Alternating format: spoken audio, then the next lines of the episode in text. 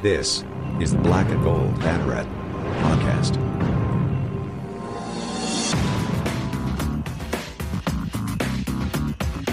Now, here are your hosts, Jeff Sharon and Eric Lopez. What is up? Happy pre Thanksgiving week. Jeff Sharon, Eric Lopez with you here on the Black and Gold Banneret podcast. We are loaded, despite the fact that we have, you know, as the fall sports equinox winds down, the intensity of what we have left is going up. Uh, we've got uh, football to talk about. We've got basketball to talk about. Kyle Nash is going to join us a little bit later. We got volleyball heading down the stretch. We got soccer in the NCAA College Cup. Lots of stuff to talk about, Eric. How are you going to fit this all in? That's uh, by not sleeping, obviously, or having a morning kickoffs to make I uh, have- have, give us more time. That helps. I well, yeah, we'll talk about. Let's open with that. UCF taking on Navy, of course, uh, at 11 a.m. on Saturday. Make sure that you bring your breakfast tailgate items for uh for that. So let's let's go ahead and dive right in. After UCF got what I think Eric was their biggest win of the season to this point in New Orleans against Tulane, who was all alone in first place in the American. That game was essentially for control of the conference. And UCF gets the 38 31 win in rather windy conditions in New Orleans. But uh, JRP was back. UCF gets that all important dub in uh, in a fashion that I think was really encouraging to see. They ran the ball well, especially in the fourth quarter, and that sets up the following situation for UCF football. Two games to go. Home against three and six Navy at one and nine South Florida. If UCF wins those two games, they will host conference championship game on December the 3rd. So the situation is laid out for the Knights quite clearly, but that also comes with its own challenges and its own pressures. And I guess that's where we should start right there, Eric, is is there now a different kind of pressure on this team that that now that they are in the in the driver's seat in the American with two opponents that they will be favored against Significantly left favored. on this le, left on the schedule. But you know, this is I know you laugh at me all when I have this sort of paranoid feeling about this kind of stuff, but you just never know what you're gonna get.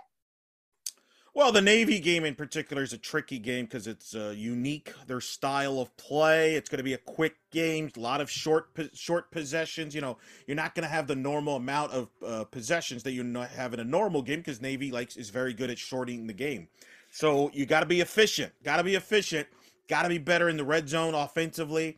Cannot waste possessions against Navy. You don't want to play from behind against Navy either. So you got to get off to a good start. You got an 11 a.m. kick uh, at home. It is senior day. I think that'll help. But look, you're in a great spot. If you would have if you would have told Gus Malzahn and UCF at the beginning of the year, you've got a chance to host a conference championship game, and to do that, you got to beat Navy at home and win at South Florida. You take it. You sign up on that hundred times out of hundred. So it's a it's a very manageable situation. Uh, the line of scrimmage was better, was dominated Tulane. They're going to have to do that against Navy in this game, I think, to be the key. And you know, to build that confidence for John Rhys Plumlee, who I think has a chance to not only be the quarterback this year, but be the quarterback next year. And I think that's a big part of why he is the quarterback, because I think he gives him the best chance to possibly win this year and has him the best chance to win next year. I think Gus is playing for this year and next year with JRP, and it might pay off uh, in the long run uh, if they get to the Cotton Bowl. Well, this is going to be pretty interesting here coming into this game. UCF is a 16 and a half point favorite. 74% of the money is on Navy plus the 6 point, 16.5, according to OddsShark. Over under is 53, which is relatively low um, overall. But, uh, you, you know, you mentioned JRP. You know, we saw what UCF was able to do, and this is one of the what Gus has been doing, is revealing new parts of the offense at key times to the opponent's defense, but also you know, matching up well. Last week against Tulane, UCF came into that game. We saw it actually fairly early. Tulane's strength on defense was their secondary, their pass defense. Um, they're the top pass defense in the American. And the idea for UCF was, we, yeah, we'll try and loosen them up a little bit the bread and butter going to come at you eventually. It's going to be running the ball. We saw that with JRP. He came back from being out a game and a half and had a broke the school record for rushing yards in a single game by a quarterback in the first 10 minutes of the game. And that was key, right? We knew that Tulane was could be had on the ground, and that's exactly what UCF was able to do. This game's a little bit different though, Eric, because I was going through my, you know, uh, the my um stats to try and you know scout this thing out because you know I got I got my uh, piece that I read about Know Your Foe that's coming out this week. Navy is all over the place on the rankings. They are first in the American in rushing defense. They only allow 86 yards a game on the ground, but they give up 274.3 through the air. That's 116th in the country. So to me, the avenue to attack them is through the air. And if you're going to, you know, people are always concerned about JRP throwing the ball. I get it. But if you're going to throw, if you're going to, you know, build some confidence throwing the ball as we head toward the conference champion, hopefully the conference championship in the bowl game, what better way to do it against a team that's 116th in the country at defending the pass? Sure. Uh, now, some of those stats you got to be careful with. Nate, you know, a lot of teams try to throw early on Navy because, you know, again, you don't, you know, you're not going to have a lot of possessions. You also have a situation in, in, where Navy tries to really take out the run. They put a lot of people on the box. Uh, their secondary is probably their weak spot too from watching them play. So, they're, but you're right. They got to throw the ball. He's going to have to throw the ball. JRP is going to have to win a game at some point with his arm. Mm-hmm. Uh, I don't know if it's necessarily this Saturday. I think it might be the conference championship game. Definitely the New Year's Six bowl game when they play an actual quality opponent. Maybe I don't know. Penn State Washington ain't that great. Um, so I think it's going to be yeah. I mean, we'll see how he um, you know can get to that level of throwing the ball. But again, if the line plays as well as they did, it's not going to matter because they have holes, man. They they just ran all over Tulane. The offensive line did a heck of a job there creating the holes uh, for them. So uh, this is a physicality game. Who wins the battle in the trenches in this game will win this game. I, I think we can we can throw all the numbers we want. This is a really simple game. Who Tom, who controls the line of scrimmage? Can UCF contain the Navy running game? You're not going to shut them down. They're going to run a lot, but contain them. Hold they are going to, to run in spite of themselves. right. Can you hold them at three yards a carry? Or are you getting gashed like you got gashed last year? And then also, you got to be sound on the special teams. What cost UCF the matchup against Navy last year? Their special teams had multiple breakdowns, turnovers. Those are things that killed you, and that's how Navy was able to beat them last year. Yeah, yeah, that's absolutely right.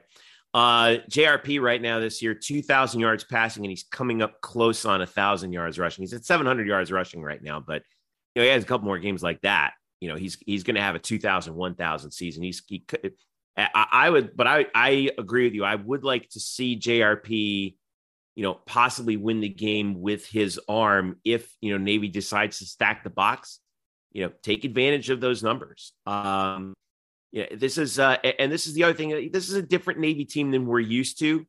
Um, you know, the rules changes, and, and, and Drew talked about this before. The rules changes regarding blocking below the waist, I think, have really hurt Navy overall um, you know, in terms of what they like to do. The other thing, though, I wanted and I wanted to, you know, run this by you as well. Let's give Navy's defense credit. Uh, they, you know, so far this season have been stout against the run in in in keeping with their game plan.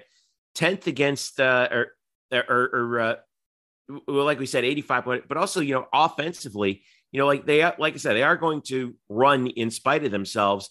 Um, what is the situation for this defense? You know, I mean, UCF's defensive line has been very strong, but you know, I always I always have concerns when we play Navy because remember when we talked to Trey Neal a couple years ago sure. about the 2017 team, and he said like they, they were never the same after they played Navy because they do all the cut blocking and it's the only way that they can run this triple O thing.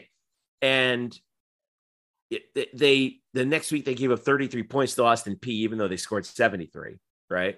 And it, you know they, they Navy just has the has the ability gotta be to tire you out up Sure. front, right? Well, and you got to be disciplined defensively because you're not used to playing that scheme that Navy runs in practice. So it, it's something you only practice once a year for. You do get beat up a little bit physically. The good news is UCF has a bye week after this game, so they don't have to worry about the any opponents. Don't go saying that. No, but in all seriousness, they don't have to play Black Friday. So they're going to get an extra day. So actually playing on Saturday night is going to help them there. Uh, not to mention they're playing. Well, let's the- not call it a bye week because let's. All right, a let's high face it. school team. You're playing a high school team. Oh my god. Uh, I mean, I'm pretty confident that you know Popka can beat to give USF a Oh game or beat them. But anyway, uh, look, Navy's going to play hard. I do think Navy can. What you the, the the nightmare scenario is if you're in the fourth quarter and it's a one possession game because you will feel Yeah. pressure. You asked about whether they will feel the. pr- I don't think players feel the pressure until you get to like the fourth quarter and it's a one possession game. It's like, oh boy, we better figure this out because again, Yeah. the nervous thing about playing Navy is they literally could have a possession at the like 12 minute mark of the fourth quarter and you may not get the ball back for like seven minutes eight minutes Yeah. that's Yeah. the that's the thing the game goes quick it the equivalent was when you played those great Princeton teams in college basketball. Remember the Pete Carril teams? They Mm. would just eat the clock, the shot clock, the backdoor you. Next thing you know, there's two minutes left in the game. Like, wait a minute, it's a one point game? What? How, Right. We just started. How are we? How are we down three points with two minutes to go, and they're just going to burn? You know that they're going to burn a minute and a half of that two minutes left on the clock. Right, right. And that's the danger in this game is if you let them hang around, Nate, you know, all of a sudden it's like, man, how do we catch up to these guys? Can we get a stop? Can we get Mhm. we have to score? You know, that's where the that's the to me, that's the danger in this game. Yeah, yeah. So, um, goes at 11 a.m. Uh, quite a bit of consternation in the fan base about that kickoff time. Your Yeah. thoughts?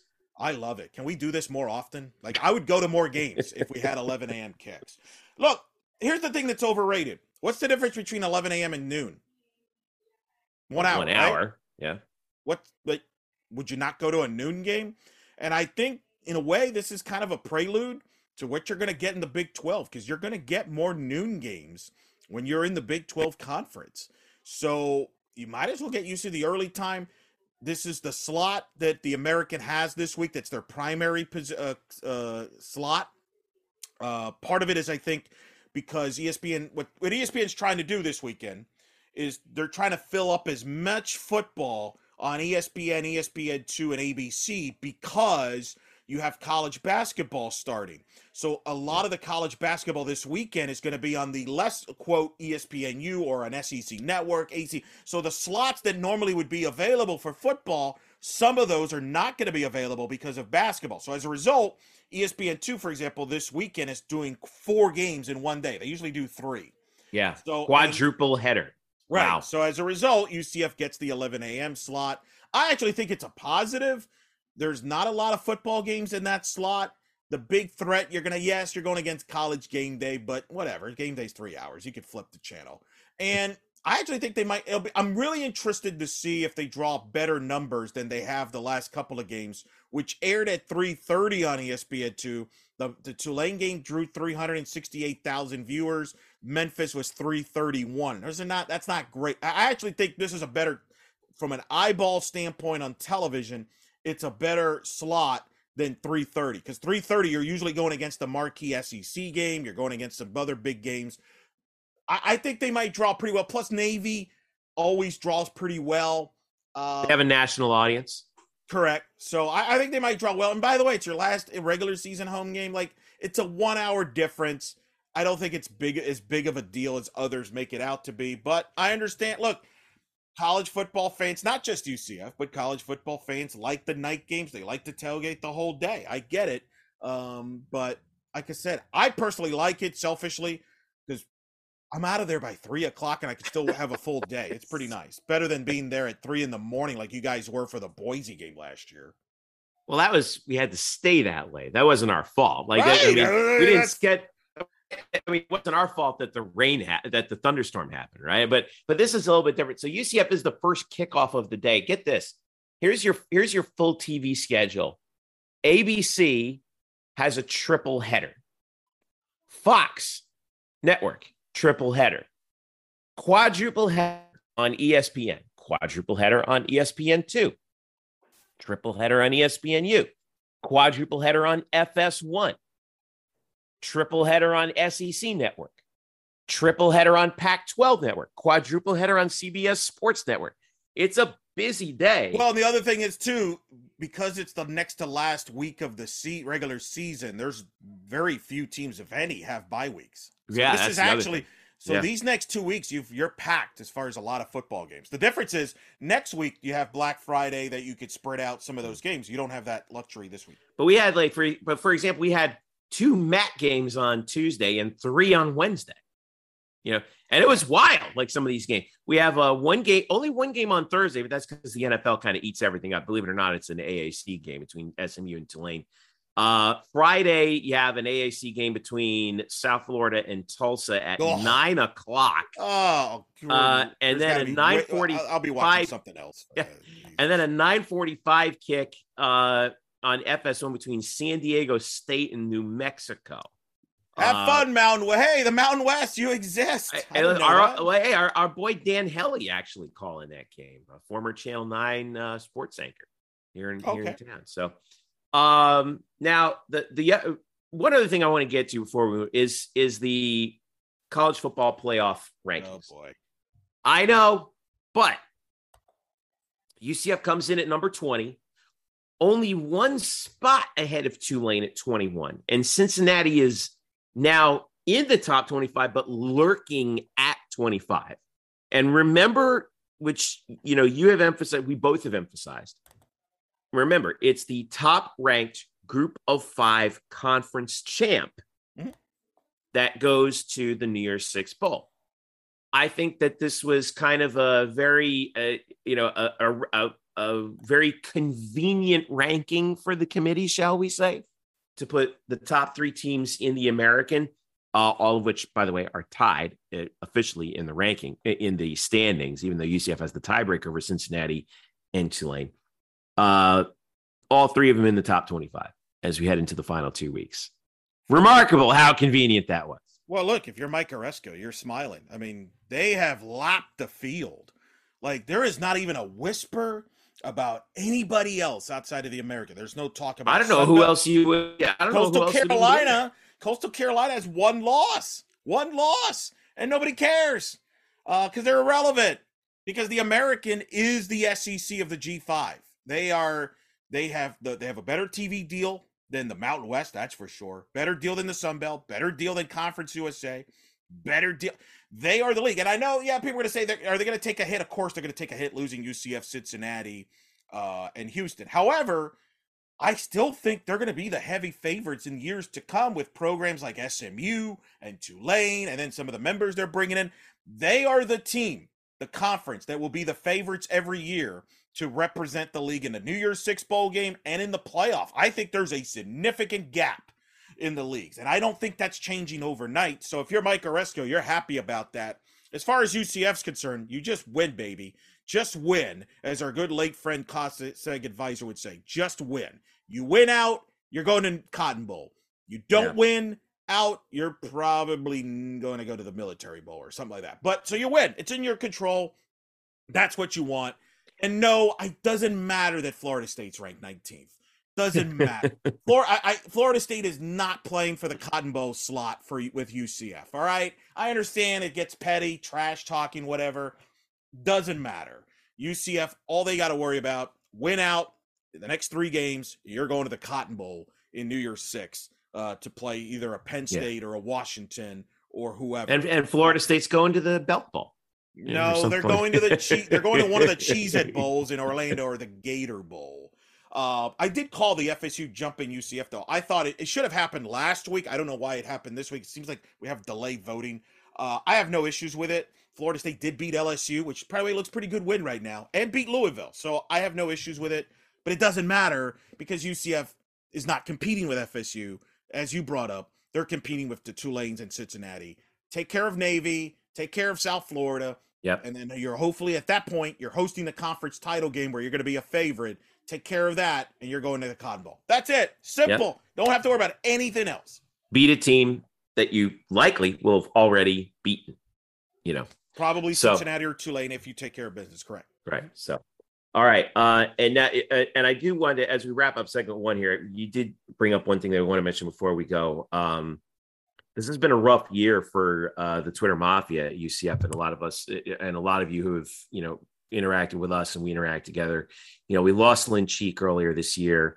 Uh, and then unexpectedly this past week, we lost James Reed. Cost Seg Advisor was his handle on Twitter. Um, he was always very active and he was very supportive of us. Um, right from the very beginning, you know, found us early, shared our content a lot of the time. Uh, you know, had a lot of discussions with me, Eric, uh, you know, Drew, Kyle, a lot of us on social media was always very supportive. Uh, I met James in person a couple times, um, and, and, he was always so warm and friendly. And uh, and I and unfortunately he passed away this past week, um, rather suddenly.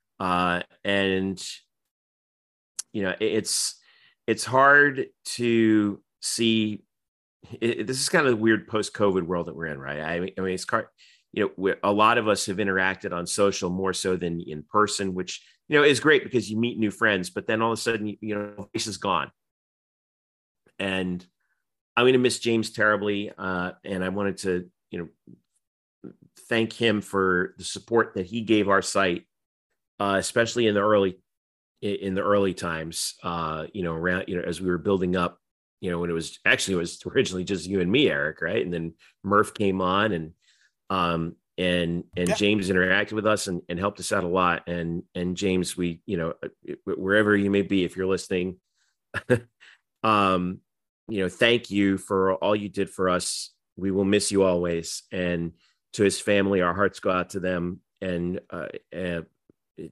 it's it's hard. It's it's hard to to kind of fathom that, and you know, but we hope that you uh, we hope that he knew how important he was to us. And positive guy too, like always positive about all the UCF teams. Had those funny graphics he would post there. With the, he was uh, he was a, he was a a ninja in terms of like yeah. creating, you know, uh, photoshopping stuff, memes and gifs and everything. He was great.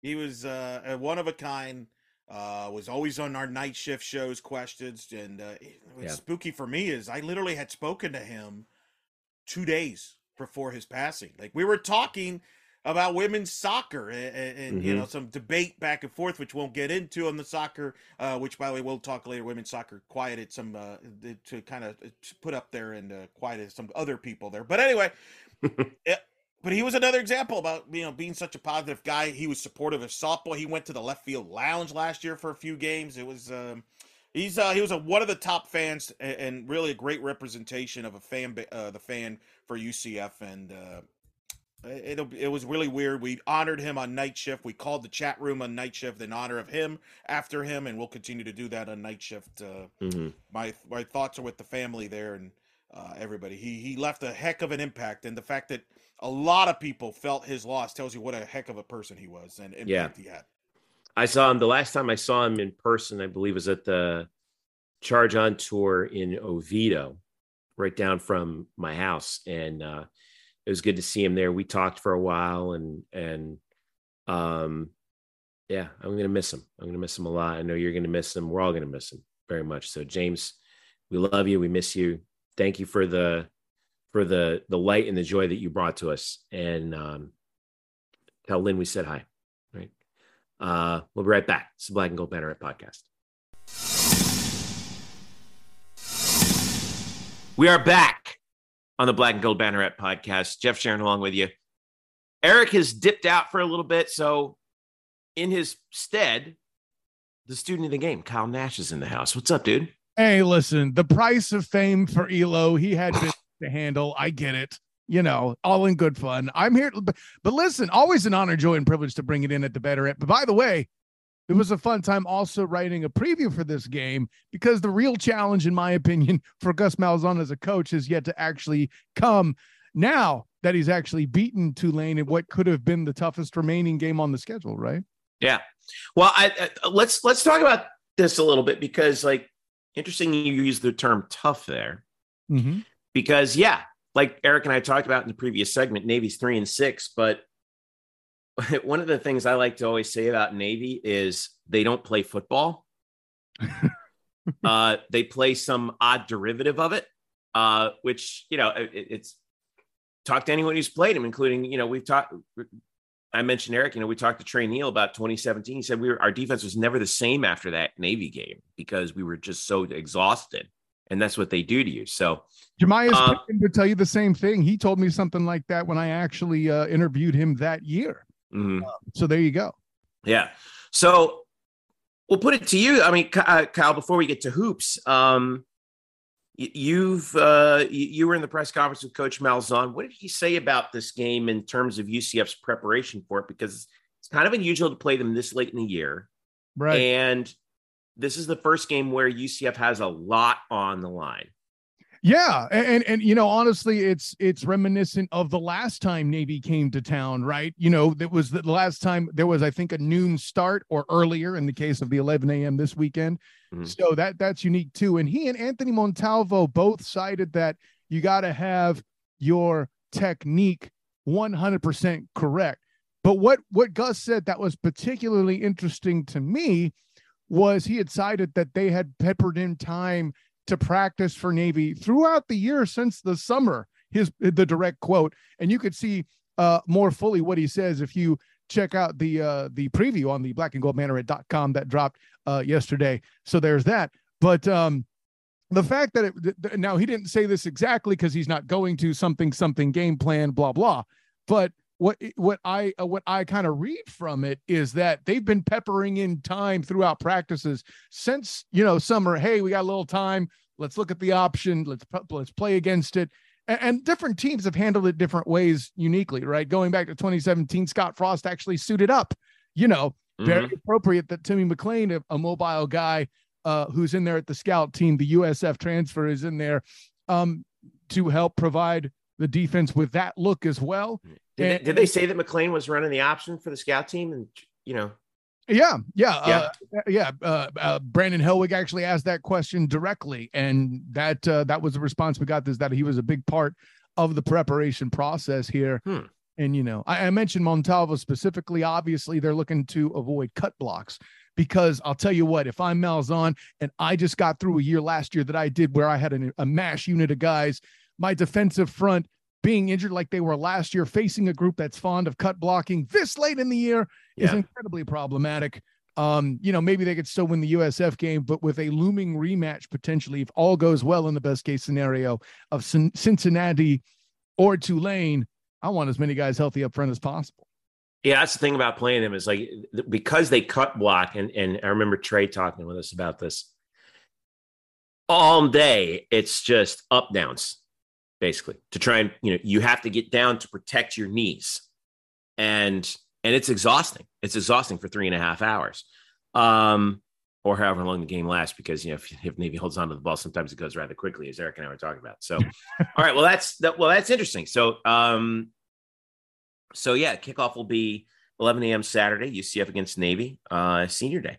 And we'll be announcing the uh, senior uh, players as they come on out for one final time on the uh, on the home field, at least in the regular season, uh, heading into uh, this this two game stretch. And if again, if UCF wins these last two home ga- uh, these last two games, I almost Freudian slipped there and said last two home games. Uh, some people are going to say You that's home games. Did you though, Jeff? Did yeah, did I? though? Good question. Mean, win these last two games, they host the conference title game. So, all right. Speaking of hosting, let's move over to hoops, Kyle Nash, because you Yes. have been all over UCF men's and women's hoops to start.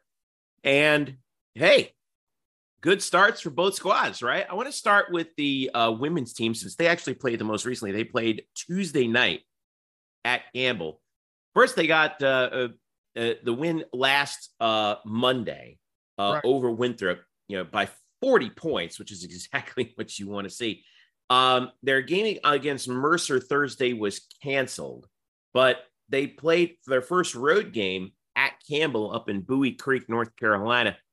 Uh, at uh, and this was uh, much more of a challenge than they were thinking, but UCF gets out of there with a very tight victory, 62-60 uh, was the final um, for UCF. Uh, didn't really shoot particularly well in this game, 38%, 22 of 57. Um, but the key for the Knights, they had uh, double figures from uh, Layla Jewett, who had 12 points to go with six assists and three rebounds. Uh, Desto, Destiny Thomas had a not a great night, shooting night, but still came up with nine points and nine boards. Her nine rebounds led the team.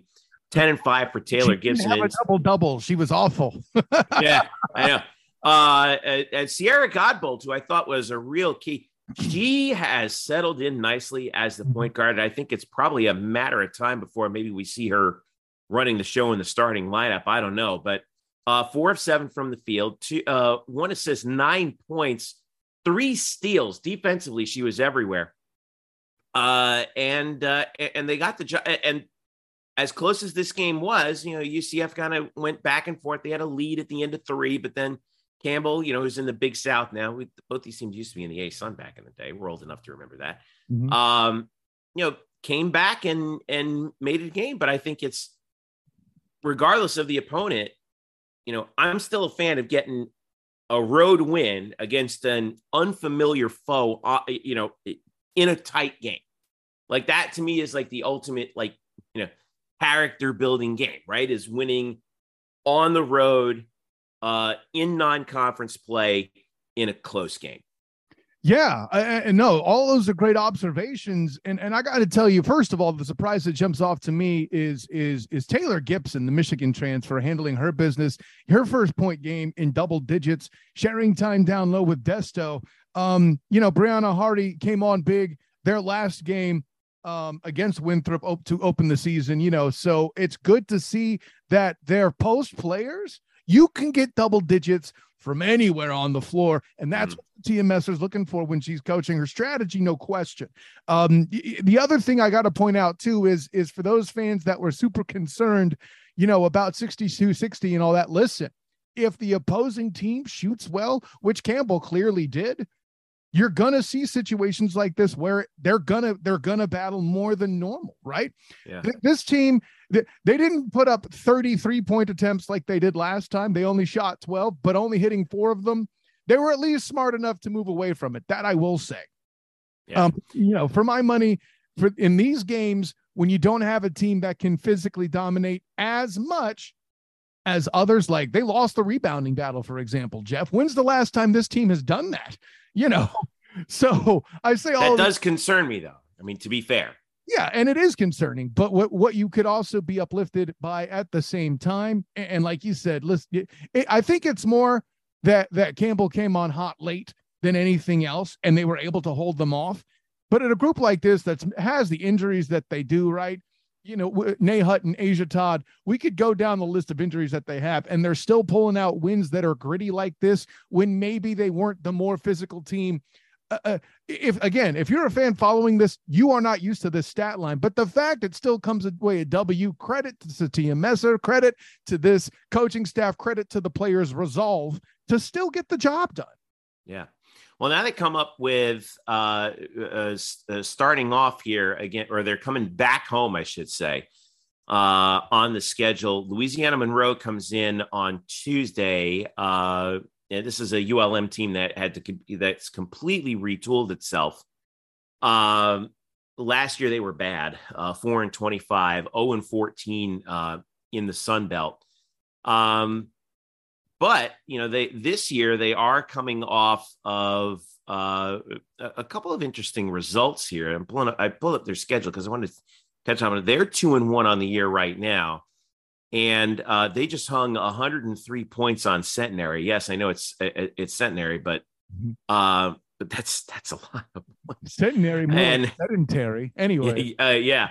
um, they played uh, also played Louisiana Tech, lost by 15 at home, but um, and they have one more game on Saturday against Central Arkansas before playing UCF. So um, this is another opportunity to try and you know kind of organize some things, you know, figure out uh, a couple units. I think that, it, but so far, you know, I, I want to get your take on you know how Coach Messer, in your opinion, has worked to get this team kind of it, it, just, just kind of get the pieces together and figure out you know what they have uh, what they have because I think this is going to be a, a, recurring theme as we head um you know through you know November and into December um you know they do have Auburn Seton Hall Tennessee but you know, coming up next week, Samford, Southeast Missouri State, Sam Houston, uh, and then they have Idaho State, Elon, Texas Southern before conference play begins. So, um, you know, some sort of figuring things out games before, you know, sandwiched around some big opponents, right? Yeah, no, absolutely. And listen, all I can tell you is with the program, the state that it was in, with Destiny Thomas looking like Will Smith in the last episode of Fringe, Fresh Prince of Bel Air, right? No one else in the apartment but her that was a starter, you know, taking away from taking nothing away from Ashton Verhulst, please, or, or, or Asia Todd or Layla Jewett or, or any of them, but like amongst the starters. And for Sytia Messer to come in to not only snag quality Big 12 recruits, but then also get freshmen, Jeff, that are seeing time in the starting lineup like Brianna Hardy, or that are finding double digits like Sierra Godbolt, who who returners abound have said is one of the tougher players at the team, and yet she's also one of the few that are below 5'10. Figure that out. It's kind of like I'm not saying diamond battles, but that's the mold, right? But uh, uh, the, the recruiting is just where it starts, Jeff. I can't tell you necessarily the secrets. I'm not in practice, but what I can tell you is Coach Messer and her staff and the ladies themselves, credit to them, have found chemistry. They move the ball pretty well. Uh, the, the big concern obviously has been turnovers. They uh, lowered that number in this past game with Campbell. 14 is probably still a bit high for coach's taste, but mm-hmm. it sure beats 20, you know. So yeah they're trending downward there. And to your point, Jeff, this is about ladies settling in at their spots. Again, Godbolt, Hardy, both freshmen, both, I should, uh, they're not both freshmen, they're both new players, is what I should say, newer players. And still making the impact that they are. I, I mean, beyond impressive. And honestly, even if they had lost 62 to 60, looking at the stat line, you kind of expect it right? But still, nonetheless, turning this into a win is a big deal. And yeah, Sierra is a freshman. I misread that, but good. Yeah. I was right the first time. well, I mean, I think that's important. Is you know when you have a group that is so new, you know, you have to refigure out how to win all over again. It's so new, Jeff, and they and there's as far as talent goes, I think they're far more versatile than last year's team you know, say what you will, but the the the, the group, the, the the ladies you were trying to replace in Brittany Buckets, Diamond Battles, and um Tay Sanders, and of course, um um uh Masseny Kaba. Listen, you replaced some of them, not completely, like that's not a carbon copy, but Maya Burns is Tay Sanders. We're good there. You know, yeah. I can make an argument that uh um the, the their three point shooting threat might be the best in the program if it keeps up. I, I don't know the history well enough to declare that, but I'm pretty confident they're going to compete. You it's know, been a minute. so right, exactly. And, and and again, listen, you know for a fact if you listen to me at all preach about 90s basketball that I love Coach Abe's style. But Coach Messer coming in, I'll put it this way, and I don't say this to uh, demean Johnny Dawkins, but he had told us that he was looking for versatile basketball last year. Some nights he got it, some nights he didn't. But I can guarantee you with Coach Messer, what she's doing for this team is the same vision that Coach Dawkins has. And these ladies are putting it together in such a fashion so far. Great segue, by the way. Because we move over to the men's side and they're two and one right now. Um, coming off of two big wins uh, since our last show. Remember, we were all worried after the UNC Asheville game uh, the double overtime loss, 98 95. What do they do? They come in on Friday and beat Florida State at home 68 54. By the way, Darin Green Jr. and Florida State, I should mention. Um, and, you know, and it using a formula that you mentioned, you know, in talking about the women, versatile basketball players, right? Right. Uh, once they figured it, it took them a little bit. Of, it took them that Asheville game to kind of figure things out, and then they got tired, and I think that's what happened. But in this game, three players in double figures: Jayhlon Young, Taylor Hendricks, Ithiel Horton. Seven of fifteen from three point range, but most importantly, the rebounding. Out rebounded Florida State 52 to 22. In fact, UCF had 52 points and held Florida State to, or had 52 rebounds, I should say, and held Florida State to 54 points. So they had two fewer rebounds than Florida State had points. And then offensive rebounds, this is where UCF really cleaned up 24 to 7 on the offensive glass. Um, they held Florida State to 63 or, er, or er, uh, to uh, excuse me to 56 field goal attempts compared to 63 for UCF, and that made up for a 20 to 13 turnover margin. By the way, mm-hmm. um, Darin Green Jr. for the Florida State had some moments, but I thought he came out a little tight and struggled at times. He was still seven of 14, three of six from three point range, 17 points to lead Florida State, but um, I was I, I was interested to see like how UCF would play him, and it felt like the the new guys on the roster, Kyle, were like going at him rather aggressively. Oh yeah, and listen, Coach Dawkins would agree that he was an element of focus. And first of all, let's be clear: if anybody was worried after Asheville as a UCF fan, you're wrong. With everybody they were missing, the fact that that game turned close for a program that's probably one of the most underrated uh, mm. of the teams that caused upsets that season opening night. Let's be clear. Hashtag Stetson. Yeah. Um, you know, look at, look at Florida State's Stetson's uh, Stetson's by the way has knocked off Florida State and USF. Yeah, I mean, well, knocking off USF is a little less impressive, I'll say. But you know, with, with they're not that, supposed to beat USF. they're not supposed to. That's fair. I'll go with you on that. But listen, man, if if you thought this team was going to come out at missing both DJ and CJ, right? Mm-hmm. Uh, uh, CJ Walker and Darius Johnson, which, by the way, I could tell the PA announcer was really excited when he got a chance to announce CJ Walker's name for the first season. He, he put, a little more, he a little, put a little bit more funk on that one. And hey, I appreciate it. But uh, yeah, it, it, you know, CJ Walker coming back for that FSU game. Coach Dawkins said that while they only, you know, he only played so many minutes, he and Ty Freeman both, who would actually return to the lineup that night, um, it may not, it wasn't as much their on court presence as the shot in the arm it gave the team. But going back to what you were saying about Darin Green, listen, Coach Dawkins was warning these cats. you need to get a handle on him. He will Dan Majerle shoot your butt. And it's okay. That part is my words, but strategy. And, and listen, he still hit one of them from the U in the logo. Yeah.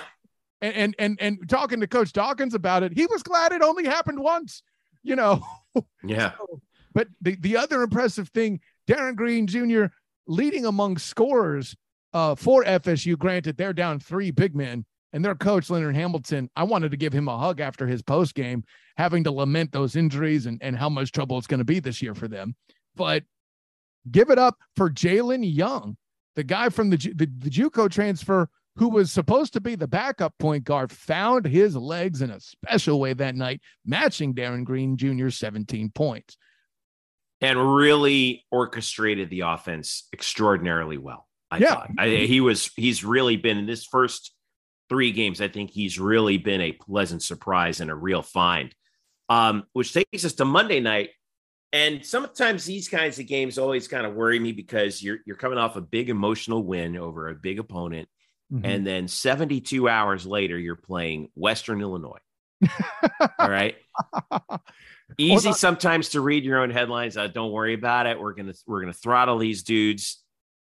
Well, UCF took care of business, which I thought showed a lot of maturity. Uh, I'm trying to count it up. Everybody who played scored a point, including who Huwara Kulnakro, a former student manager he worked with John Whitford in the equipment in the equipment office. Found his way onto the team because we were a little shorthanded. A little bit. All right. A little bit. A little bit. Came in, scored his first college points, hit his first college field goal, finished with four points, including a three, uh, which completely erupted the arena late in the game. Oh yeah, the bench leading. Yeah, uh, yeah. Uh, leading scorer, everybody scored. Leading scorer for UCF was CJ Kelly, who I, I, I, who got he looked really uncomfortable in the Asheville game. Mm-hmm. A little more comfortable in the FSU game. In the Western Illinois game, he was in a flow. Uh, in 21 minutes, seven of 12, three of seven from three point range. 17 points to lead UCF. Um, CJ Walker again came off the bench for 17 minutes, eight points. Tymone Freeman also came off the bench to add three for three on 15, but uh, nine for Michael Durr on four of six down low. Brandon Suggs, I thought, played particularly well, caused a lot of havoc on defense. And was Uh, ha- the highest rebound grabber amongst uh, non-post players for the Reds. Yeah. And uh, and even though Taylor Hendricks only had six points, he contributed three blocks uh, in the game. And uh, and this was another, I think it was just another good team win. It, it- you know, maybe they didn't do it over, you know, they they weren't overly impressive, you know, in terms of the in terms of looking at the box score, but they still beat this team by you know 33 points. Yeah, a good problem to have, right? Oh, he's lagged off 33 point win. And, and listen, CJ Kelly said it himself, you know, this he he kind of matched your sentiment of of a team concept and this being a collective much more than a group of individuals, you know, like we observed at times with UCF last year. And it wasn't so much some people would say it's a personality issue. I know CJ Walker said in the offseason at ACC Media Day that there are discipline concerns. But what I will say is, even if that group was tightened up and buttoned up as much as this group at least appears to be, the idea of them playing collective basketball was far more difficult, right? Because, you know, Darius Perry operates with the ball. He's a guy who Mhm. attacks with the ball. He moves away from it well enough. And when they got comfortable in the two point guard set, it was great. You had a Brandon Mahan who was used to being a, a, a guy who was a top shooter and just wasn't feeling it when he was healthy. And of course, listen, you got a dude like Darin Green shooting like Dan Majerle. I mean, you go and chuck it up in there and every now and again, and you're going to be happy about it more often than you weren't. Uh, Matter of fact, the only bad shooting game I remember happen, him having was his final one, unfortunately, in the conference tournament against Memphis. But this group isn't like that. I feel like the the the it- it- we all know that Taylor Hendricks is a true freshman, is a force, and probably Yeah. the main force on this team, despite his youth. Yet his score totals have gone down while the team's performance has gone up. Does that mean Taylor Hendricks has done worse? No, he is a grown man. Hmm. And I don't Yeah. care if he's a freshman. You and I were talking about And, and by the way, that's that's not that hard to pick out on the film, right? If I'm scouting UCF, I'm looking at that kid. We need to stop. there's a reason why they were Yeah. five, no, sorry, six scouts at FSU, UCF. And I'm fairly certain Taylor Hendricks was among them. But okay, then Michael Durr had his highest point total with nine. And I'm not saying he can't score. I'm just saying he's not there to do it first. You meet you mix Sheik and Jean with Jameer Reynolds from last year. Boom, you got Michael Durr. That's a Mhm. win. You know, and and and I wasn't I wasn't prepared prepared for Chu to uh contribute all that much. Yet here we go. He Yeah, has the hot a tune, yeah. under his belt. Yeah. Not June, yeah.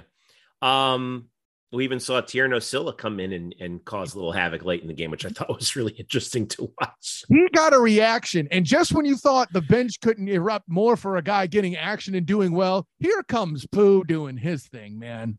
You know, by Hey, the way, congrats to Pooh, man. I'll tell you. the, uh, to the PA guy for practicing that name really hard and getting it right when he got to the floor. I know somebody was intimidated by that.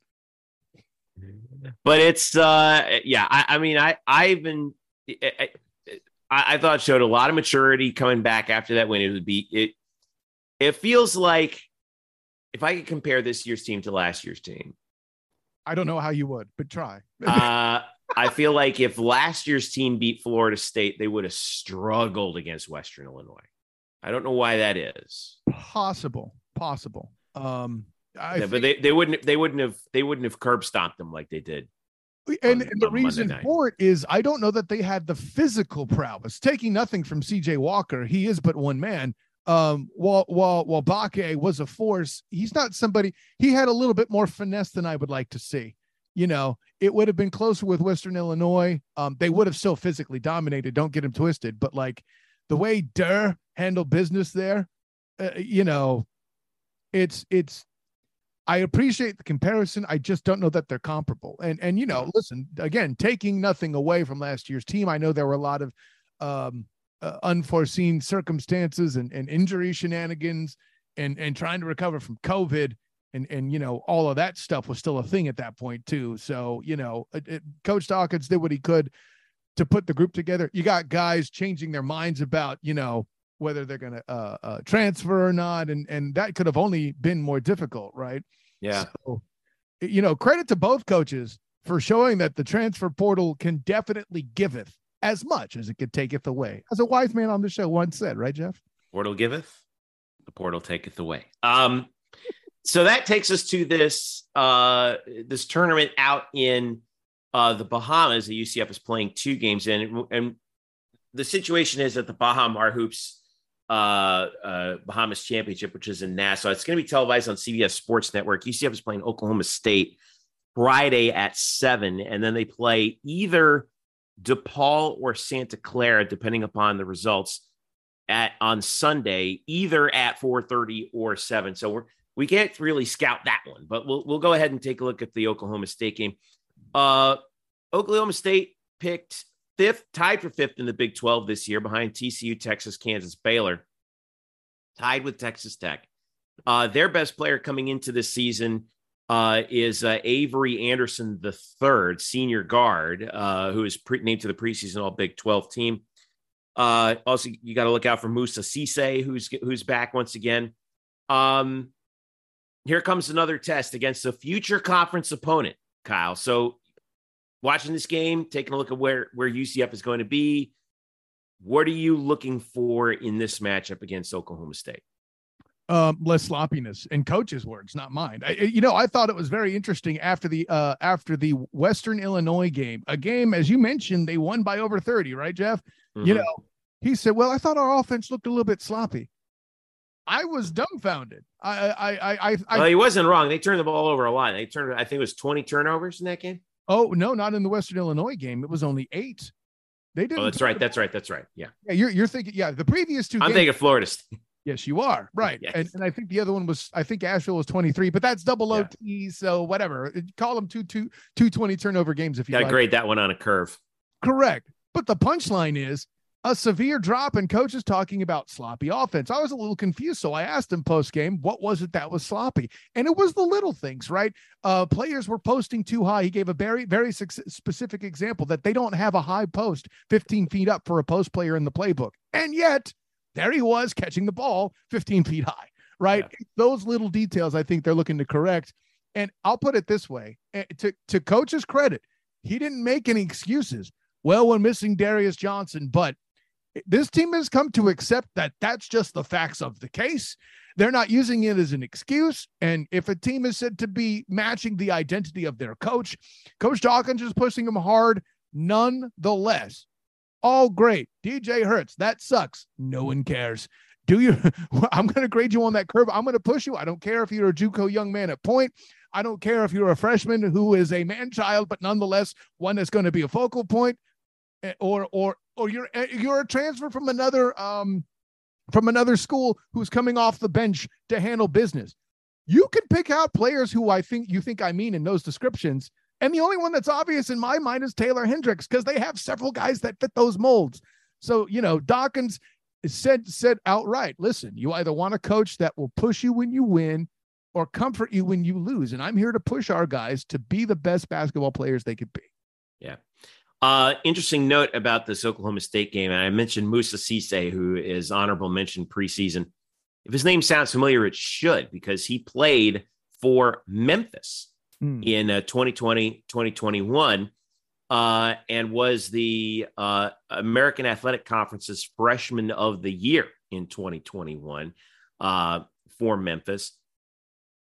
Entered his name into the NBA draft uh, to be evaluated decided to withdraw his name and then went into the transfer portal, uh, where he eventually landed at Oklahoma State. Last year was the co Big 12 Defensive Player of the Year. so, um, you know, this, but you know, again, this is going to be a really interesting matchup between. I think this is going to be a big test for Michael Durr for sure. Absolutely. Uh, As a squad, I feel like they have enough size to compete. Where last year's team, once you get past Bakke, it's a little small. Again, no yeah. offense to CJ Walker, of course. Right. Uh, Cisse, by the way, you attended St. Benedict's Prep. My dad went to St. Benedict's Prep in Newark for a little bit. Kevin so. Kevin Bacon rules apply. Six degrees. Yes, I know. So, all right. So, uh, so we'll be keeping an eye on that. Uh, what other things are you going to be watching out for here, Kyle? Because you're going to be at the football game on Saturday as well, alongside our very own Eric Lopez, who'll be filling in uh, that seat right next to you since uh, Stat Boy Drew, our boy Stat Boy Drew's up in Cleveland for some reason. Um, you know, taking care eh, taking care of some kind of business up there. I don't know, probably having to do with the Browns. But um, okay, Browner. yeah. Uh, but uh, but yeah, busy weekend for all of us coming up, right? Oh, to say the least, man. And listen, uh, uh, the good news is the business gets handled early in the morning. I know the students overall don't like early games, but listen, for one, stadium coffee somehow happens to be delicious. Maybe it's because I need it more. I don't know. But at the end of the day, you know, it's going to be a nice day. Everything goes well. You get it over with early. Everything doesn't go well. You could start, you know, uh, going through your sorrows earlier in the day. You know, you at least had mimosa theoretically if you're tailgating. I'm kidding. But listen. Not I. No, no, no. I got to be aware of my surroundings. listen, it's not all about you, PA guy. You know. Fair point. No, joking. Hey, listen, you, you think right. I could, you could you think I could go in there and talk to Gus? Not about my wits, please. No, man. Um, but listen, joking aside, like it, this is this is going to be. I think it's going to be an interesting outing to see how Navy attacks uh UCF's offense and John Rhys Plumlee. Um, if you're if if you get annoyed by UCF uh, hater fans quickly, I'd stay off of Twitter in this one. Um, evergreen tweet. Yeah, but with all that in mind, you know, I, I think this this will be a, a, a fun outing. I think this is a good experience for the team to face Navy, um, and to to play in the kind of hard nosed game that you're going to see against uh, Beef and Technique in another in a, in a air quotes power conference, right? All right. So I'll see you Saturday. You will. And tie, all that. Next to I haven't been, I haven't shared a press box with Elo in years, man. That'll be fun. I know it's been a minute. It's been a minute. You gonna dress in pink again? Oh my god. Why you gotta hate the pink tie, man? I don't hate the pink tie. Oh, okay. It's I don't hate the pink. I'm just saying, like every week. I mean, it's, you know. Listen, it's listen. There are multiple weeks in October. Okay, and October is cancer awareness. We need to break. Uh, okay, you're absolutely right. But I will say listen, I'm looking forward to the student of the game fall wardrobe here. Temperature's going back down. I like to see some fall shades, you know. Here's the maroon guarantee you won't see. Okay, there you go. Oh, my old school NBA tie. Yeah. God. I love that old Nets logo. All right. Uh VSOTG on Twitter. Student of the game, Kyle Nash. Thanks for joining us, bud.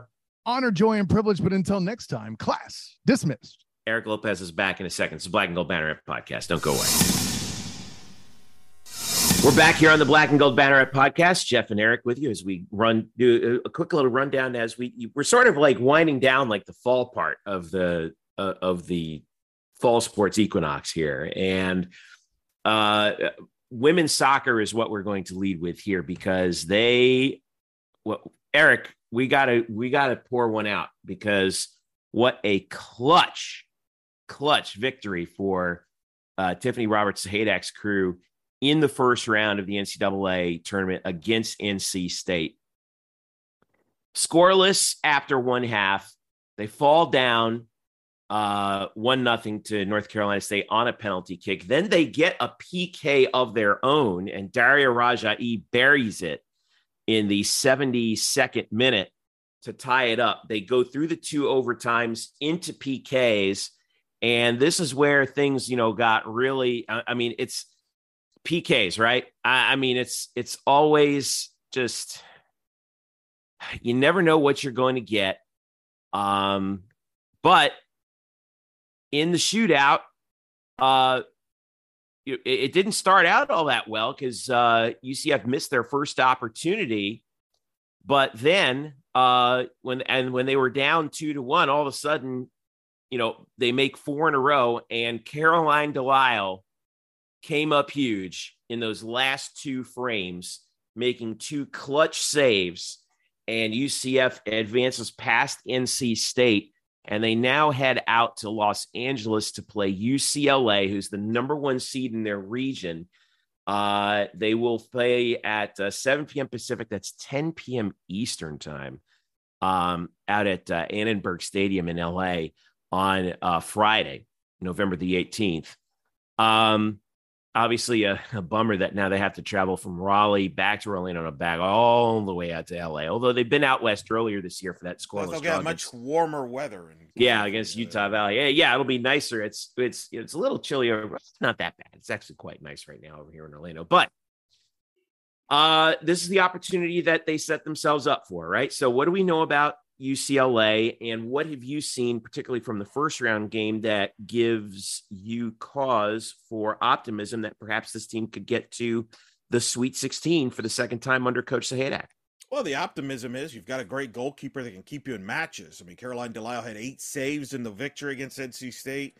Uh, was fantastic in penalty uh, in the PKs it'll go down right up there with Aline Reyes back in 2011 in Gainesville against North Carolina, winning in PKs to get to the Elite Eight. That's right up there. So that gives you a chance. And then you've got, you know, UCF is a really good defensive team backline. That's going to be key because North uh, UCLA is explosive offensively. Uh, UCLA is one of the favorites for the national championship. Uh, they're they're right up there with the Florida States there. Yeah, eighteen and two on the year this season. No draws. and two. A lot of these talented players for UCLA have been to the College Cup. A lot of them obviously recruited and, and coached for Amanda Cromwell, who was the former yeah. UCLA head coach, uh, who obviously uh, is not the head coach this year. Obviously, we all know the reasons why. We don't need to get into all the her going to the Pro Bowl. Yeah, we're not going there. Oh, there. so they have a first year head coach who was the Stanford, longtime Stanford assistant. So to me, I think the key here is how does a new a first year head coach for UCLA handle a second round NCAA tournament match and with an experienced roster that's been there. However, UCLA last year was upset in the first round of the tournament. I think if UCF could get an early goal, I think the pressure would be on UCLA. Uh, so it'll be interesting matchup, uh, dynamic to uh, dynamic programs. And, you know, for UCF, you get a tournament win for the first time since 2014. You're playing with house money here. Uh, you're the underdog. If you could keep it close, Maybe send it to peak overtime or PKs. You could pull the upset, and then all of a sudden, anything's possible. The winner of this match will take on the winner of Northwestern and Vanderbilt on Sunday in Los Angeles, regardless of who wins. So, you know, get off to a good start play well. I think will be the key for UCF. You don't want to play from behind against the Bruins. I this to me feels like one of those games where you're really going to find out the, the the character of your senior group, right? And in particular, I'm looking at two players. I'm looking at Kristen Scott and I'm looking at Caroline Delisle. If UCF gets past UCLA, it's going to be, in my opinion, largely because those two played their guts out. You know, well, and we saw and we saw the off how the offense really sorry, but yeah. we saw how the offense really moved through Kristen in the NC State game. Even though you know she got a few shots, she set up a few opportunities, and I think one of them that, in particularly the one that led to the PK. And then we, you know, obviously we talked about Caroline, but it's like this is the moment when your senior leadership takes over, puts the team on their back, and says, "Let's go. We can do this." Well, and they're going to need others to step up because I think UCLA is going to try to take Kristen Scott away. And so you have somebody like Daria Rajaei, the midfielder, steps in, hits the PK to tie the match up against NC State, hits the game winning PK. Mm-hmm. scoring mm. those goals. You need other players to step up. A Diana Martin, players like that that could create pressure on UCLA because UCLA is going to try to take Kristen Scott out early. Uh, so to me, those are the keys in that match. But you know, big shout out to Daria. That's a signature moment for her career that she's gonna that she's gonna be remembered for those PKs. Goes down as one of the great midfielders ever, and they stepped up. It's a senior right there. Daria's a senior. Defensively, they're really solid. I, I think it's a heck of a matchup. I think UCLA got a tough draw here, but UCF UCF's got to get off to a good start. You don't want to fall behind early, fall in a goal, trying to chase them like you did against NC State, because UCLA is an explosive front running team. If they get ahead, they usually score a second and a third goal. That's their game. But if you keep it tight, if it's scoreless, let's say in the 70, 75 minute, they're going to get a little tight over there. Uh, so I'm very intrigued by this matchup. Obviously, a late start on a Friday night, but I don't expect a ton of crowd there because the football team is going to be playing USC the next night. There's always things to do in Los Angeles, as Murphy used to tell us on the podcast. So, um, I'll, I'll be curious. It's not the toughest of atmospheres, but they're a loaded team, UCLA, obviously. I, I think, I'll say this. I think the winner of this match could easily end up in the College Cup, and that includes UCF. I think if UCF somehow gets past UCLA, I think they will beat the winner of the Vanderbilt uh, Northwestern match, because I think at that point, that momentum just kind of flows. But easier said than done. This is a stacked UCLA team. They, are, again, are one of the national title favorites. Yeah.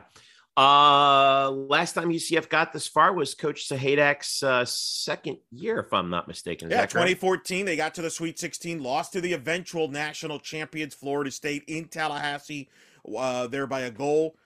Who knows? They may end up losing to the eventual national champs this year. Uh, yeah, because UCLA's that good. So, uh, something about UCF teams getting paired with national champions. It happens in every sport. It seems like funny how it uh, works out like that. But look, I said huge to get a big win on the NCAA tournament. Uh, this has been a big year for women's soccer. We'll get into it once their season ends, but I think they checked a lot of boxes with a lot of momentum heading to the Big 12. And like I said, they're going to play loose, play loose, play with confidence out west, and put the pressure on UCLA. Don't, you know, make UCLA play on their heels and feel the pressure of, uh oh, we're trailing in the NCAAs again. We got to avoid getting knocked out. Yeah. Last time UCF and UCLA have actually played once before 2010 in the uh, NCAA tournament second round, interestingly enough. Uh, but that was in yeah. Madison, Wisconsin, and UCLA won two to one in that game. Uh, yeah, yeah, yeah. But, Amanda Amanda Cromwell led UCF team against Jill Ellis of UCLA, yeah. who would be the eventual U.S. Uh, World Cup coached a few years later on that. About, what about, about a year? What a year for Tiff helps as the assistant on the U.S. national team, mm-hmm. helps them qualify for the World Cup next year and the Olympics in two years by winning the tournament up in Mexico. She's got to be coaching friendlies during the year, so Tim Sahaydak fills in as the head coach. They win the conference regular season title. They win an NCAA tournament match, and then she's then going to obviously have the spring and next year get ready to go to the Big 12, and she's going to be the assistant for the World Cup next year busy. She's going to be racking up a lot of frequent flyer miles. I'll tell you that. It's a heck of a year. Though. Be a, it's a heck of a year. wow. Uh, another word out of soccer too. We wanted to um, that we wanted to it, it, pass along congratulations to Sean Johnson, who, uh, as you know from you know looking at our coverage, started his college career at UCF, played two years, uh, then went into uh, then went into the pros uh, as part of uh, a, program from Adidas uh, and, uh, made his way into the into MLS, uh, worked his way up the ladder, and has been a part of the U.S. men's national team system for a while. But just recently, of course, last year was the winning goalkeeper for NYCFC in captaining them to the MLS Cup, and this week was named to the U.S. men's national team for the World Cup in Qatar. Uh, he uh, is one of three goalies uh, out there for U.S.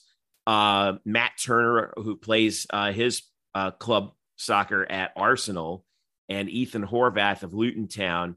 Um, Sean is the only MLS goalkeeper that's going to be out there. He's 33 years old, so he's kind of the he's kind of the elder statesman out there. But I don't know about you, Eric, but I would not be surprised if we see Sean out there for the U.S. men's national team. I think that Turner's going to be the main guy. But um, what an achievement for Sean Johnson. If I'm not mistaken, is he the first former UCF first men's player to play men's US, player to play in, on, on, the USM US on Cup, Team USA yeah. in the World Cup, right? Wow. Yeah, he was got in there. Uh, the big story there is that Steffen was the guy who started most of the mat- qualifying matches, didn't make the team for mm-hmm. the U.S. team. Sean beat him out. Uh, we'll see. It's hard to say. It's hard to say what U.S. will do. Some say he could be the three string. Some say he could be two. It depends on how. I think a lot of it's going to depend on how the U.S. does. Obviously, believe it or not, folks, the World Cup starts Monday for Team USA. They'll play Wales one o'clock Monday. Then Black Friday they'll take on England, which will likely be the most watched soccer match, at least opening round soccer match, maybe in years here in the States. So uh, probably since the last time the USA played England, I think a couple World Cups ago. 2010, right? 2010 was the last yeah. they played there in uh, South Africa. So it uh, it's kind of weird. We'll see how the World Cup, but uh, there'll be people watching. But yeah, great for Sean. He's deserved it. He won the MVP, uh, the MLS Cup a year ago with New York City FC. They got to the semis. I would argue he's been the best goalkeeper in the MLS the last couple of years. So I think he's earned that slot. Uh, despite his age. I think it's great. So I, I'm glad Yeah. he's got the opportunity. He is the first men's player to make the World Cup. Obviously, Michelle Akers, among others, has played in the women's side, but uh, that's a big, big bonus. Kim Wyant big bonus. also, I Yeah. think, Mhm. played USA women's team. But Yep. yeah, Sean, the first UC, former UCF Knight to be on the U.S. men's national team in the World Cup.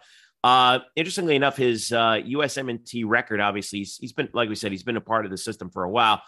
Uh, he has made 10 appearances, five clean sheets for Team USA, but they were all in friendlies or qualifiers. Uh, this is his first match in the. This will be his first action actually in the World Cup. So, uh, so yeah, I mean, this is going to be. Uh, it, it's this is going to be exciting to see. I did a feature on Sean when I was working in the video department long ago when he was a um, when he was a uh, heading into his sophomore year, and uh, he, he was just 19 years old. And uh, wow, I mean, just a, a remarkable. I'll see if I can find that. See if I can post it too, because he was just a he was a he was a remarkably mature person then. Yeah. Uh, out of Atlanta originally, and Brian Cunningham recruited him. He came down. Um, you know, for a team that often struggled, uh, uh, you know, at times to score goals, he really did a fine job. That you know, the, during those years of keeping UCF in games, uh, and uh, and we've seen him really blossom as a professional. And it's uh, congrats to Sean. He really deserves it. Last but far from least, we want to finish strong here as always, and we've got to talk about UCF volleyball as they continue to just roll through the American, and yet they find themselves in a peculiar position of still being in second place. Here's the story for UCF volleyball. They're 23 and 1, 15 and 1 in the conference. They've won 11 in a row since their lone loss at Houston.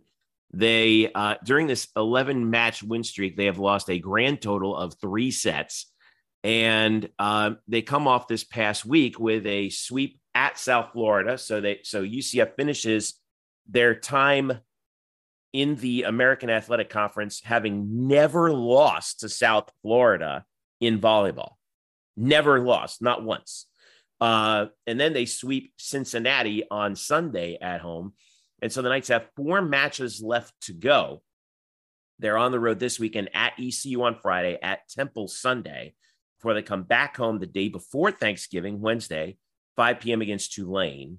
And then thanks the day after Thanksgiving, 5 p.m. against Houston. And that will that is the regular season finale.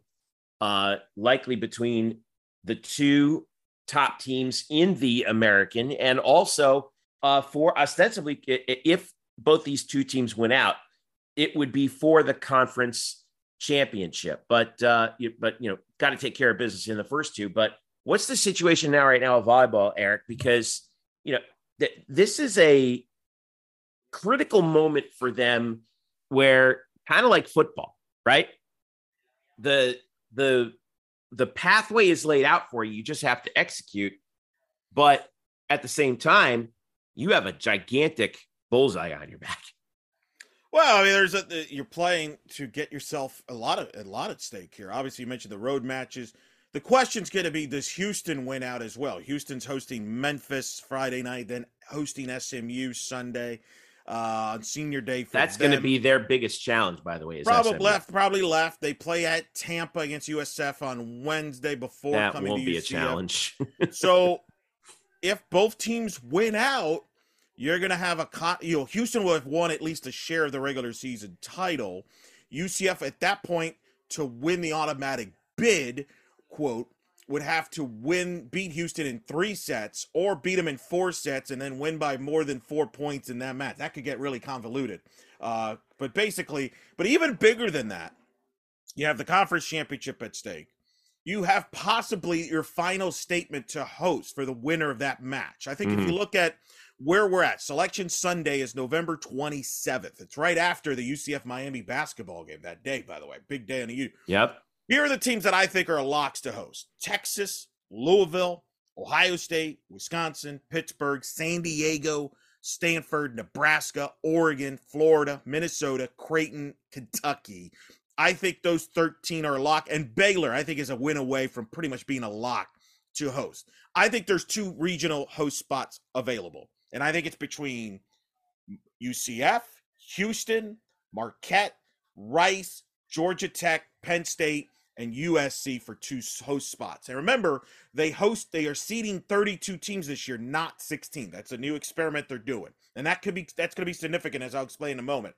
But I think the winner of UCF Houston on Black Friday, if both mm-hmm. teams win out, I'm assuming I'm assuming they're all winning out prior to that.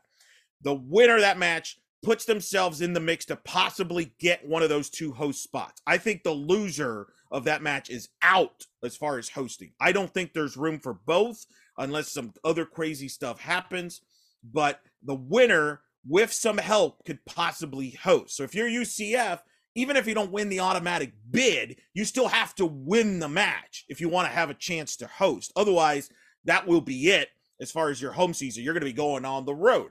Uh, and then that becomes an interesting scenario because, you know, in years past, we would say, well, they're going to Florida. That's not going to happen this year because of the way the seeding works.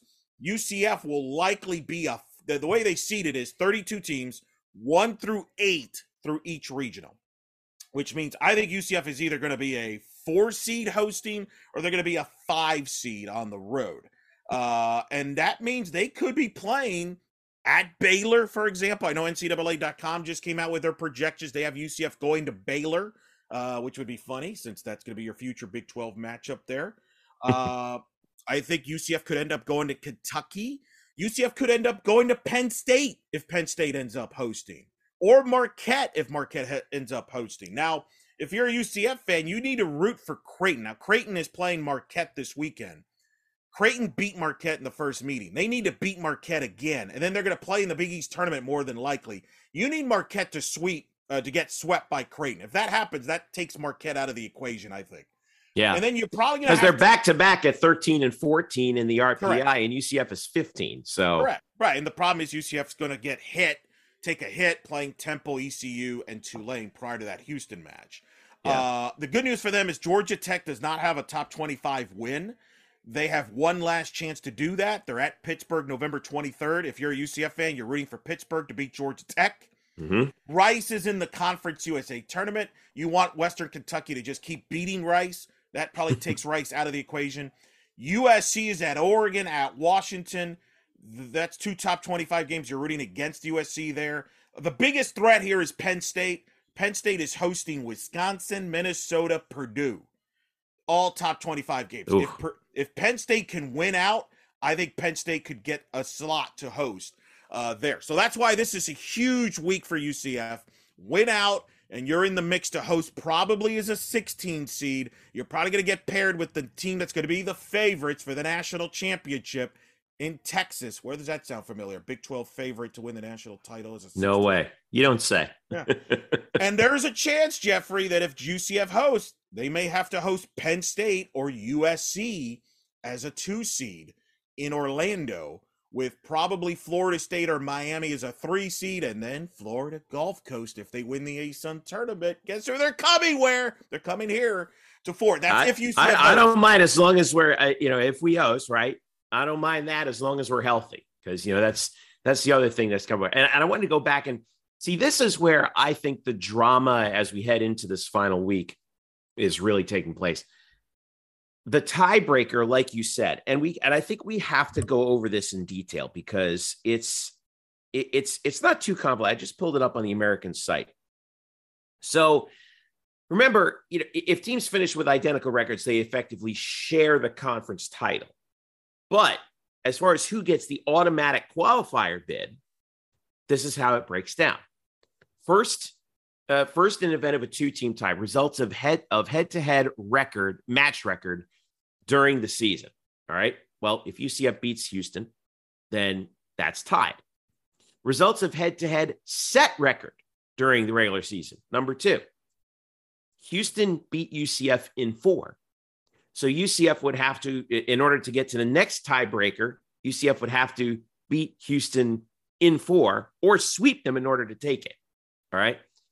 Number three, head to head point differential through the season. This is where it gets really interesting because as I'm looking at this uh, Houston UCF matchup, it was, I'm going to do the math here. Houston was plus two, UCF was plus one, then Houston was plus two. So UCF was Uh, UCF was plus one, and then Houston plus two. So Houston plus one, and then plus three. So it's Houston plus four. Basically, you add up all the points in the matchups and see who comes out on top. That's razor tight. That's four Yeah, points separating UCF. So imagine, imagine Eric, the drama that we might be in store for. If it gets to this point, both teams win out, like you said, first things first. Then they get to Orlando on Black Friday. Then they get to a fourth set. UCF's up two to one. And in that respect, UCF then would have to beat Houston by five points or more in order to. Well, it depends how much the title, mar- right? depends what the margin is going into that. If you're up two sets to one, how much did you win in the first? Well, yeah, yeah, that's that. true. So, but but like you're gonna have yeah. people like I can I can easily imagine Aaron Olson stand you know sitting on the bench next to us. well, both right, the sides, both sides, right? Like, both sides. keeping an eye on like we have to do this, we have to do that, you know. And I, I I'll tell you, it's this is one of those things where, and I of course you know Todd and myself debating this has been like a long running gag in the history of our podcast, right? But like this is where like the conference tournament is like, you know, it would be a lot simpler. yeah, but it actually wouldn't help either team. This actually works That's out fair, better fair. because you probably, for example, like I don't know, I mean, I don't know what your format would be for the conference tournament, but for example, one of them would have to play a Wichita State probably or a Memphis, which would hurt your schedule strength. So, The other would have to play SMU. right, SMU would be the team that would benefit right now from the conference Uh, That's tournament. true. They would be the one. And by now, if you're a UCF fan, this is weird. You if you kind of want Houston to win out, if they're going to lose, lose to SMU. Don't lose to Memphis. Don't lose to USF because the reason I say that is you want Houston to be in the top 25 RPI, so you get credit for that win. Mhm. If they lose to SMU, that actually would help you because SMU would probably crack the top 50 RPI, Right. which would also help. So It becomes a less bad loss. Correct. So that Yeah. if that if you want to make it a easier winner take all match, root for Houston to lose to SMU. Otherwise, just you might as well then win against Memphis and USF because you need UCF needs Houston win in the top twenty five. They need Kansas to stay in the top twenty five. Kansas Yes. is twenty four. Uh, so it's going to be tight. The thing that could hurt UCF and cost them a hosting spot if they don't host is their schedule strength, which is approaching 100. That is not great. No. So, uh, that and largely because of the American itself. Yeah, the been- American It's been a bad. It it really has been a bad year for the American. It's UCF and Houston, then SMU, then everyone else. Right. They're the eighth rated conference. The Big East is seventh. That's who they're competing with, potentially with Creighton and Marquette as host sites. So, uh, those are the scenarios. And I, but I think as Todd would tell you, is the key is just come out and play well and get that momentum into the tournament, and then see what happens. They're a fresher team, healthier team. But that Friday match could have you could have your first ever top 25 matchup ever at the venue between UCF and Houston. Top, a conference championship on the line, a host spot perhaps on the line, senior day, which could or may or may not be McKenna Melville's last match as she chases 2,500 kills. Mhm. Uh, that could happen on that night. Uh, there's a lot of sus- drama in this match, a lot of ma- uh, suspense, which we'll get into more next week uh, as we get closer to that date. But obviously, as you mentioned, can't have any slip ups because if UCF were to, if they were to get upset in any of the next three matches, that is All that the- goes away. It's gone. Yeah. Yeah. No, you're absolutely right.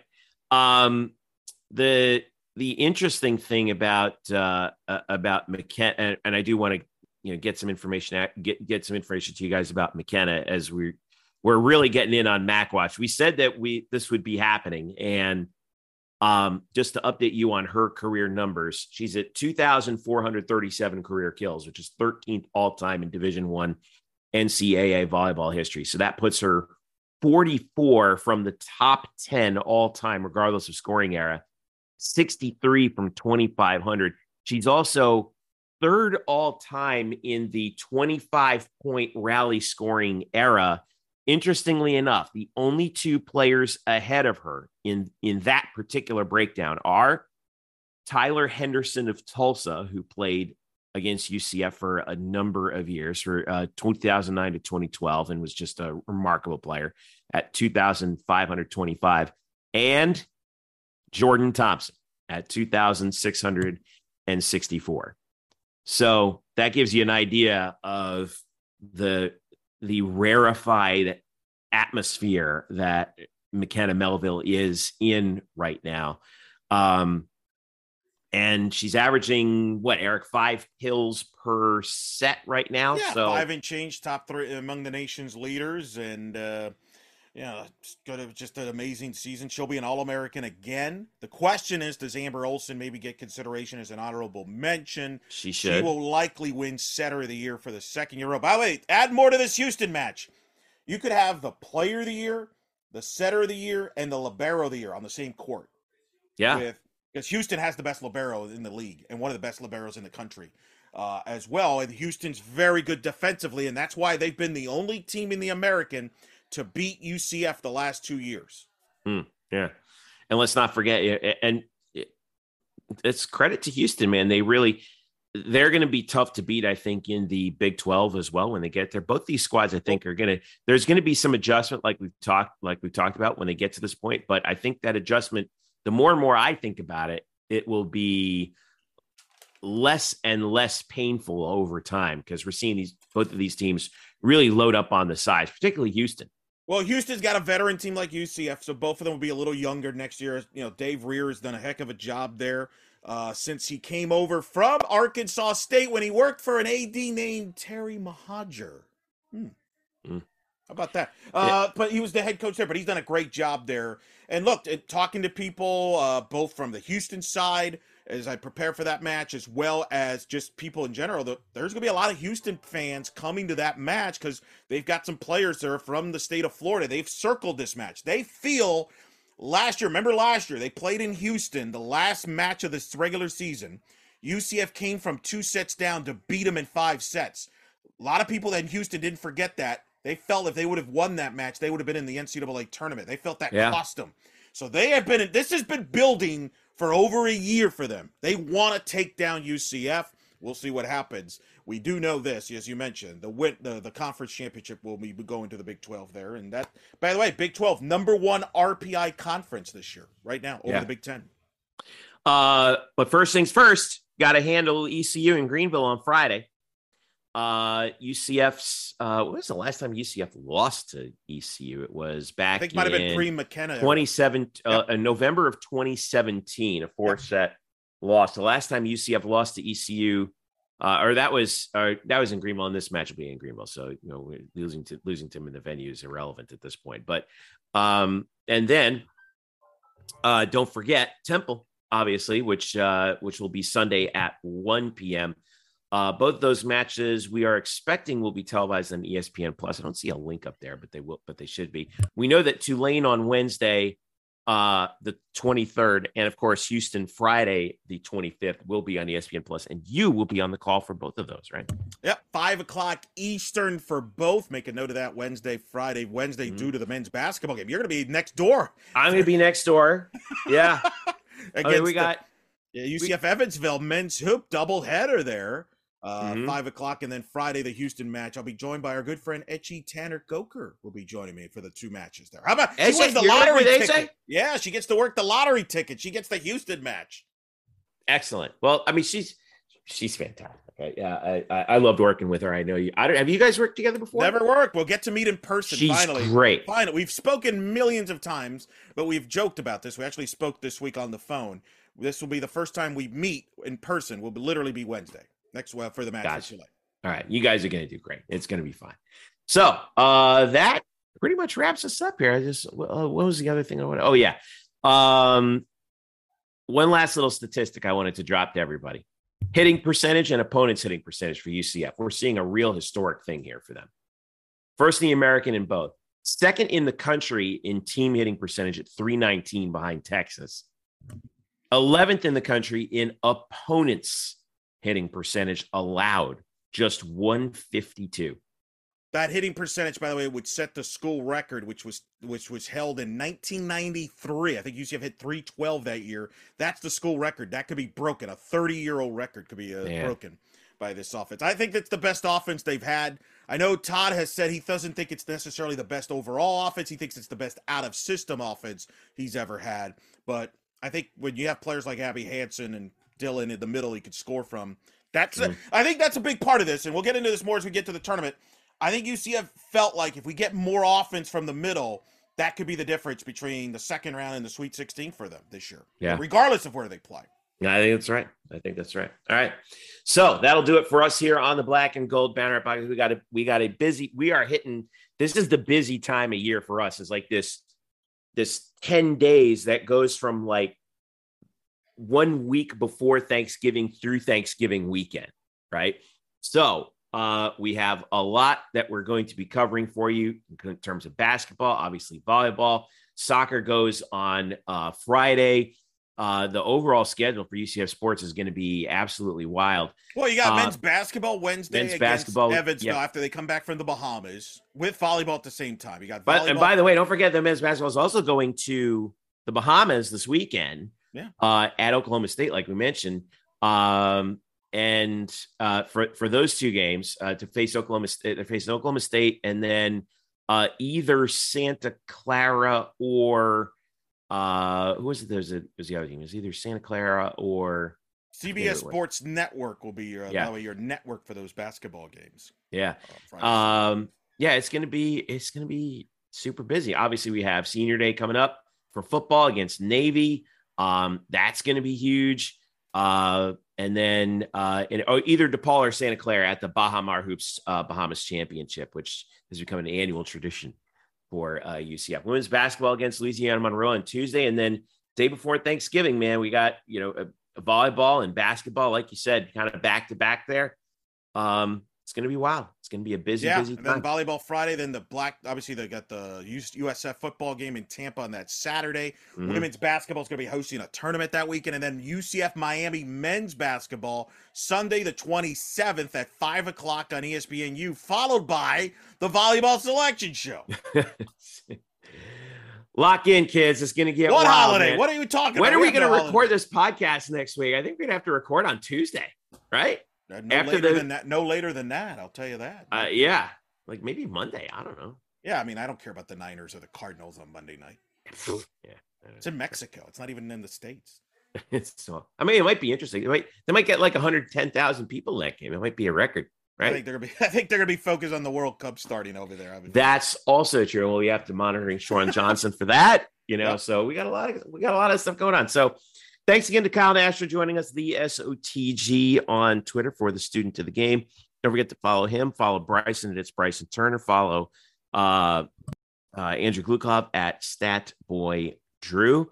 Uh, thanks again to Noah and Derek, our amazing photographers, and also we got a couple other photographers who are coming into the mix in a little bit. You'll see their work in the next uh, several weeks.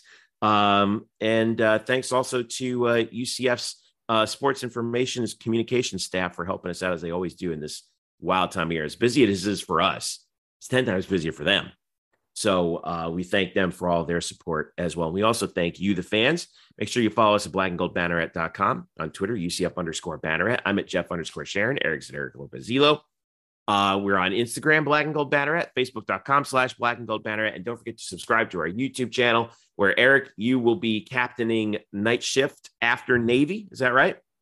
Well, yeah, I'll be uh, on site with Kyle for Yeah. the uh, for the night shift. There, uh, Bryson will have to uh, run it from the headquarters, uh, the in the uh, the Bryson's run- Bryson's Bryson's running it from the from the mothership, yeah, and you got you and Kyle will be in will be On in site, country, so yeah, yeah, and then we'll probably uh, we'll probably yeah, that's gonna be it's gonna be kind of unique. Uh, looking forward to that early morning.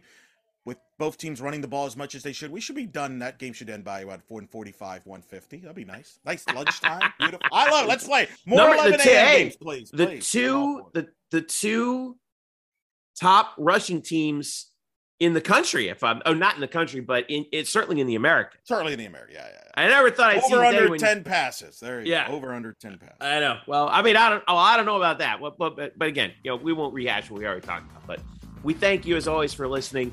Uh, and make sure you follow us. Like I said, UCF Banneret underscore SBN on Twitter, blackandgoldbanneret.com, your home for UCF sports on the SB Nation.